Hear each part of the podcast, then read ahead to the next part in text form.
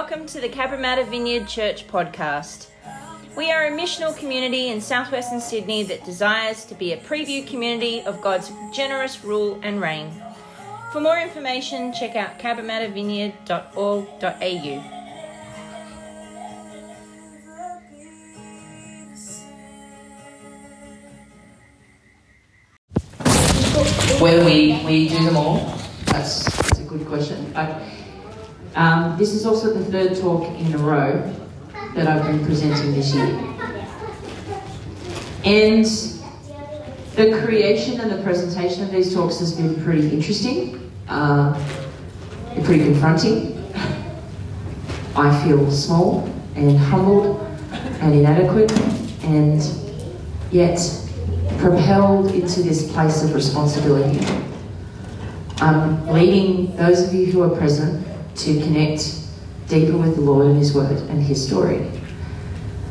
Um, and at the same time, I've been mentally, emotionally, metaphorically, just juggling many other responsibilities, as many of you have been and are. Um, church ones, work, school ones, family ones, people ones. Um, other commitments that in the moment seem equally important. And so, yeah, I recognize that everyone is probably coming to Sunday with that kind of going on to some extent. Just a full brain and a full life and a full heart. Lots of stuff going on. Um, so I, the weight of the world coming into this space is something that I'm acutely aware of, and I think that part of what God was doing today was really breaking down a whole bunch of that and allowing His healing and His presence to come into the middle of it. And maybe it, it is way more my crap than yours. And you're all brilliant and like in a fabulously healthy place. Yay! if that's the case. Um, but all that being said, when I sit down to prepare for these talks, a way opens up. I do have to fight for that time, that sacred time, but it is sacred time.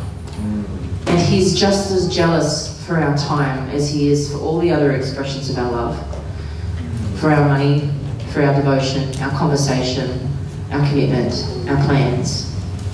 If God's not king of all those things, who is? So, even though we've just been praying, and I'm sure the prayers will ripple out the way that they need to in their own unique way, I'm going to start this talk with a prayer as well. Precious Jesus, we come together in your name and lay everything every swirling, busy thing down at your feet. We lay every worry, every fear, every distraction down. And we put all those things down even if we care for them deeply. Because we know that you care for us. And that they will be there even after this sacred time with you. We invite you into this space, this opening up, this sharing of words. Thank you for already bringing your wisdom and understanding deep into our minds and our hearts and our spirits.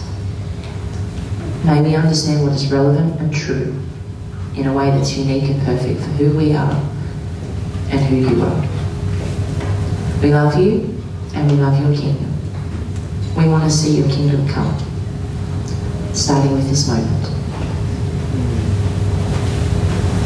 It's really cool that Alyssa spoke about the tree with the roots and the leaves of healing because that's what this picture is meant to represent.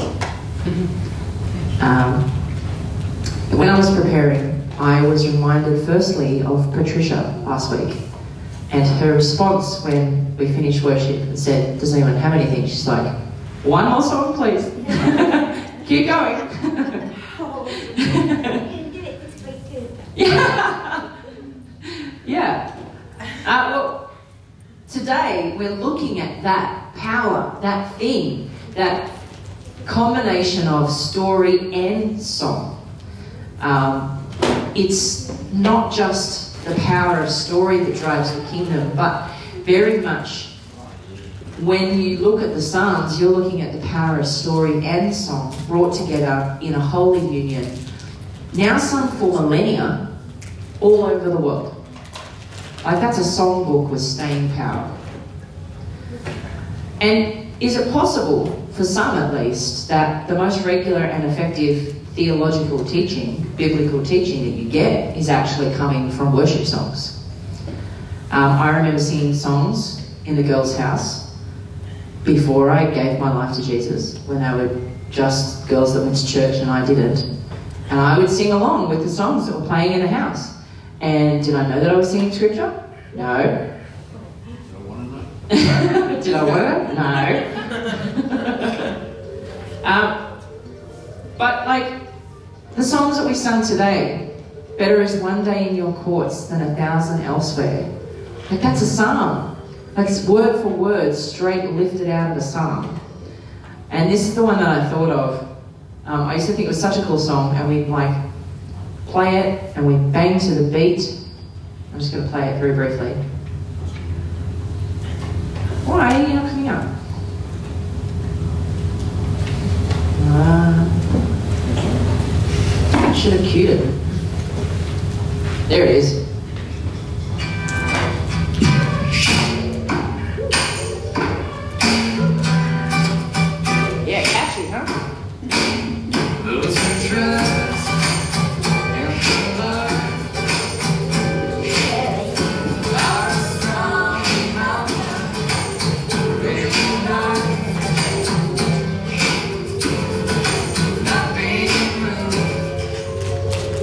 So I just thought that had a funky beat. But it's a total psalm. so I was singing words directly out of a psalm um, about trusting the Lord and mountains and Zion and all this sort of stuff that made no sense to me before I actually started reading the Bible. But then, when I started reading the Bible, it's like they lifted. So the, the bedrock that got formed just from listening to those songs were then something that got built upon. So I guess I'll start today's talk by saying if all you do is listen to worship music, yes, there's more, but it's a really, really good start. Um, and if the, the, the worship you listen to is a psalm as well, it's resonating something that's ageless. So Derek Morphew asks in Breakthrough, which I didn't have in my bag there, but I forgot to pull out. Are therefore songwriters the effectual theologians of the church? Add to this that ancient societies, including the early church, were largely oral. Uh, what was memorable became effectively what was believed, and I still think this is true today. Simply from this point of view, one has to wonder if the Psalms were not the most influential aspect of Israel's faith. But there's more to reflect on when it comes to kingdom theology and when it comes to the Psalms. Not only is there a fairly dense and repetitive reference to the rule and reign of God in all sorts of ways, but the total story of God, his people, is covered quite expansively. From creation to the promise to Abraham, to the Exodus, the covenant, the journey, the conquest, Davidic monarchy, and then the loss of the kingdom and exile, and then the beginnings of hope in restoration after exile. It's all in the Psalms. And although the Psalms are, as a genre, of poetry, their contents are effectively a comprehensive narrative theology of the kingdom as well. So, having just looked at the Davidic monarchy, it does make sense to flow onto the Psalms, and it is something that we can jump onto quite readily. So, that's why I thought it's important to touch on this before we leave together today, even though he's doing really cool things in other ways as well. Um, David did write a whole bunch of the Psalms, but more than that, it's the way that they go back to creation, the exile and return, and repeatedly talk into the coming of the kingdom. Um, they, they have been and they continue to be a dynamic and alive way to reinforce those kingdom patterns and stories up to Jesus' time and beyond into ours. So, some of the things that Derek pulls out in terms of kingdom theology and Psalms is these hallmarks that we can observe, where language and structure and stories and references reinforce and echo the kingdom story and architecture. So there's explicit kingdom language, that same language that we find embedded as early as the Genesis narratives. Mm-hmm. There are references to Yahweh as king on his throne, exercising his rule. all the elements of the mosaic and the Davidic architecture are recognizable in the Psalms, uh, sometimes even within one psalm. There's presence, an, an elect community, covenants and covenant maintenance and benefits and mission. So all those kinds of things are echoed and reinforced in a lot of Psalms. Many also tell the story of the Exodus, or the Exodus to the Davidic monarchy, um, or the whole story from Exodus to exile. So they are using that narrative power to remind us again and again of what God has done, um, so that we can also see into what is, God is doing. Um, there are also countless references to David as king or the Davidic monarchy in a way that shows this is how Yahweh's rule is expressed. This is shalom life. This is what it means to be a servant and allow Him to rule through us. There are lots of creation psalms as well that depict and then reinforce this idea that there is one God who created it all. Monotheistic creationism, if you want to be big long words, um, which we see in the Mosaic picture. And multiple psalms reference Israel's experience of exile or return from exile and within those, we can connect with the prophetic picture of the kingdom returning again in an ultimate culmination of power and truth, as will be demonstrated in the prophetic picture of the kingdom. Uh, spoiler alert, it's Jesus. um, so Derek Morphew goes so far as to actually track those explicit references. Uh, we're not going to go through all of those. Let's get through. Uh, but if you're up for it, um, Breakthrough, highly recommend. Um, and I'm going to, I'm kind of getting ahead of myself here, but I'm going to email this to anyone who wants it, uh, partially because I want you guys to do some stuff. Um, not every psalm could be considered a kingdom psalm as such, but there are enough in there, like it's quite a big book, oh, quite a big. It's made of five books. So what do you call it if it's not a book? A library. Series? In the Psalms, as its tot- totality, um, there are five books. Um, and again, I'm not going to go into that detail.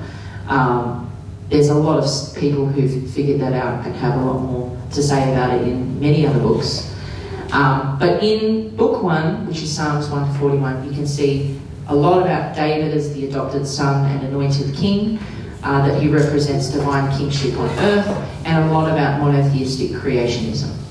In Book 2, uh, Psalms 42 to 72, kingdom intervention of Exodus is mentioned a lot, the journey uh, to the promised land, uh, the conquests that culminate in the triumph of the Davidic monarchy.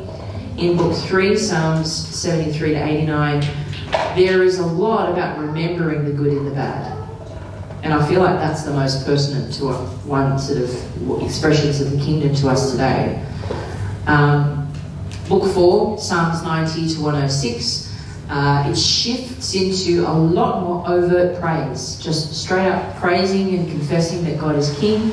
And in book 5, Psalms 107 to 150, there's more of that overt, overt praise and a recognition that the divine kingship of Yahweh is eternal, that it will always be. And so you can kind of see that there's this pattern. You know, it's a little bit like when I was in biology um, as a student, I remember having this moment of clarity when the, my science teacher, Mr. Chan, who was fabulous, uh, was talking about all the things that our body does before we die from being cold. And it just like kept coming. He kept saying, and then your body will do this, and then your body will do this, and it will do this, and it will protect the most important parts of you so that you pretty much, you, like it's going to take a long time for you to die from this because your body will instinctively do all these things. And I remember this moment living in a, you know, pretty much atheistic home where I just went, man, that can't be an accident. There's got to be a God or something. Mm-hmm. Because that's so intricate. It's so designed. And I think the more we, I press into scripture, the more I see that he's just dropped these breadcrumbs everywhere. Like, haha, I'm here and here and here. And you know the thing I'm trying to engage you with, the kingdom of God? It's everywhere. So this is kind of another way to think about the kingdom of God by using Psalms.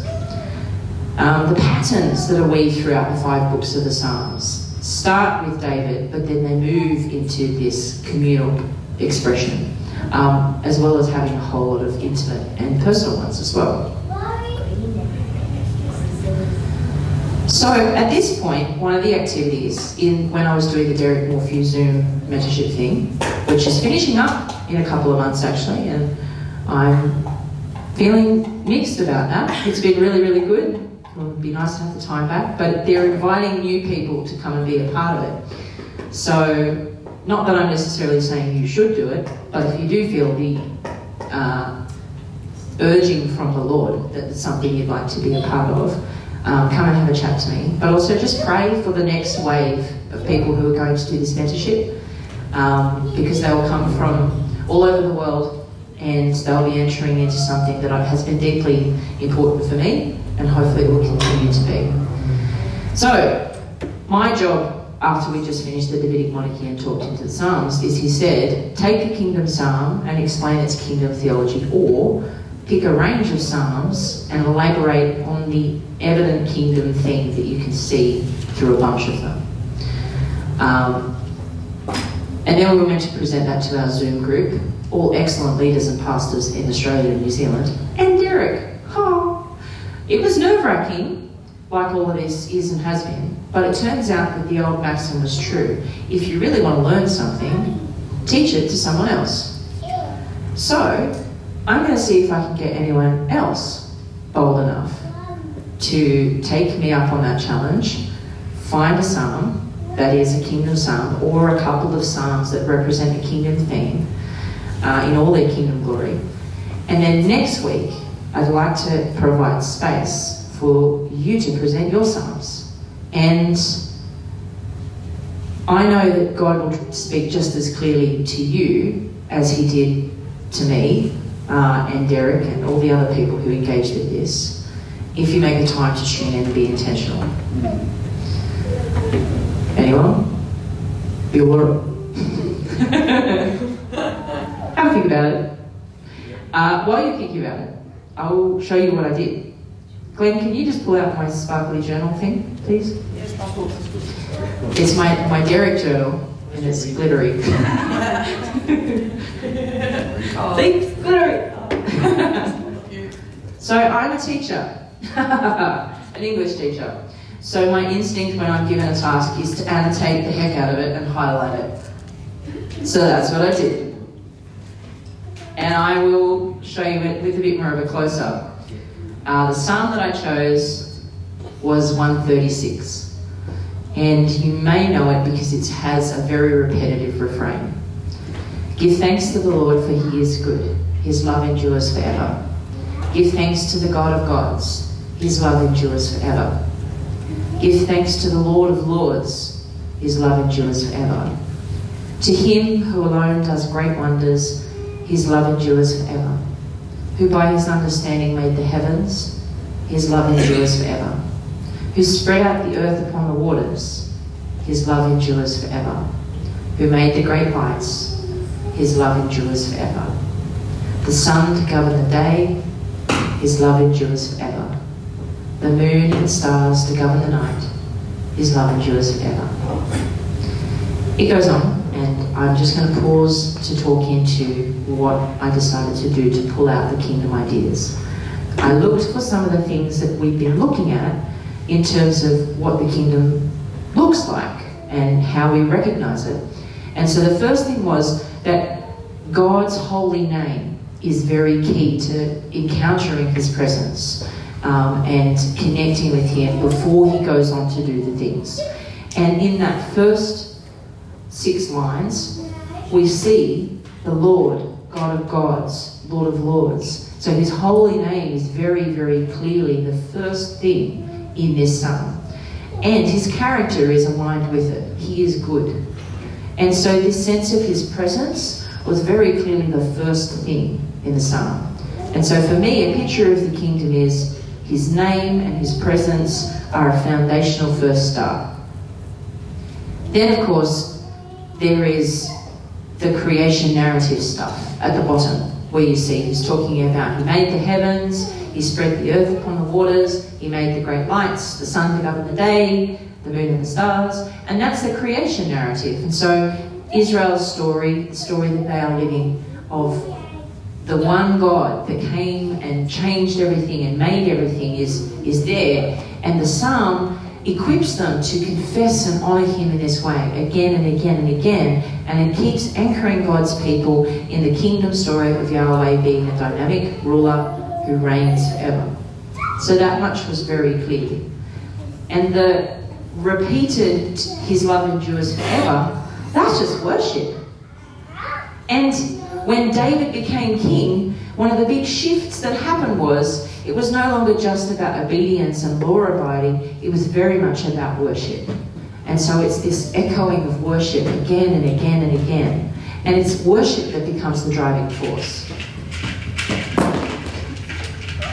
And so I feel like even today, this, there's been a picture of this in the moment.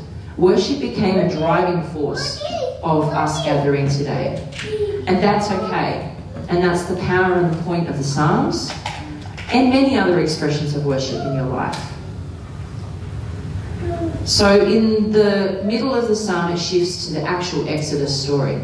To him who struck down the firstborn of Egypt, his love endures forever, and brought Israel out from among them, his love endures forever.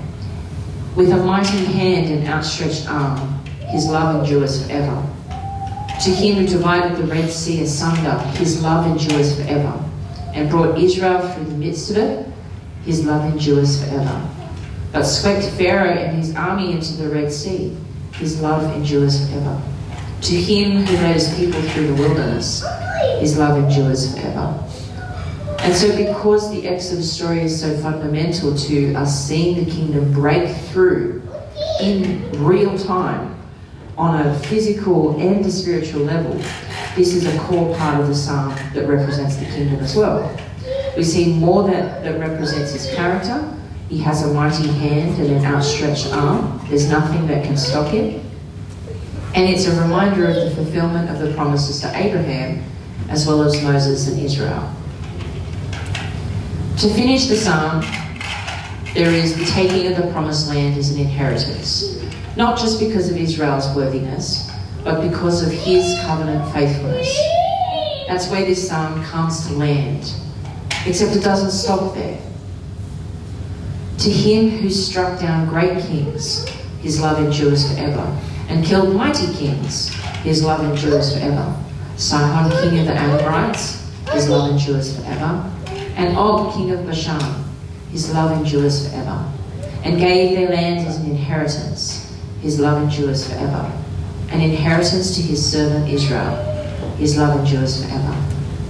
He remembered us in our lower state. His love endures forever. And freed us from our enemies. His love endures forever. He gives food to every creature. His love endures forever. Give thanks to the God of heaven. His love endures forever. And so, fueled by worship and gratitude, we're reminded that it's not just Israel, it's not just us. He gives food to every creature. So it turns us from our own covenant community and our own faithfulness to God within ourselves and reminds us of our responsibility as caretakers and bringers of the kingdom to all. So this is one way that you could explore a psalm and look for the kingdom elements. Um, it worked for me because highlighters are awesome. Um, but I'm wondering if there's anyone else who would take me up on the challenge uh, to find a psalm or a couple of psalms and then be able to explain to the rest of us how we see the kingdom in it. It doesn't need to be as a doesn't need to be like this. Like I cannot stress enough. This is one way of doing it. If you got up there with just your Bible and you talked from the floor, that would be fine. Like you, you do you boo, um, whatever it looks like. You don't have to have a theological degree.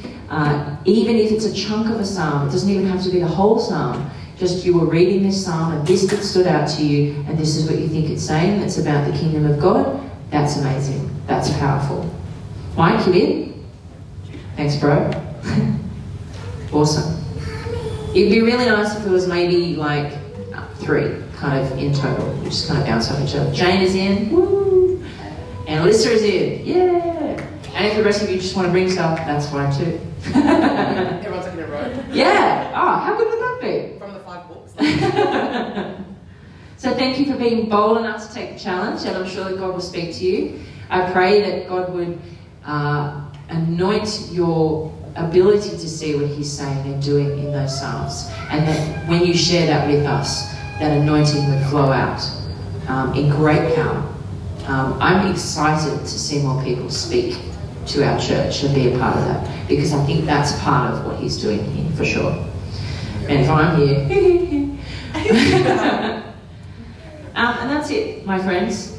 Uh, I did have this, and I'm going to send it on Vineyard Peeps as well.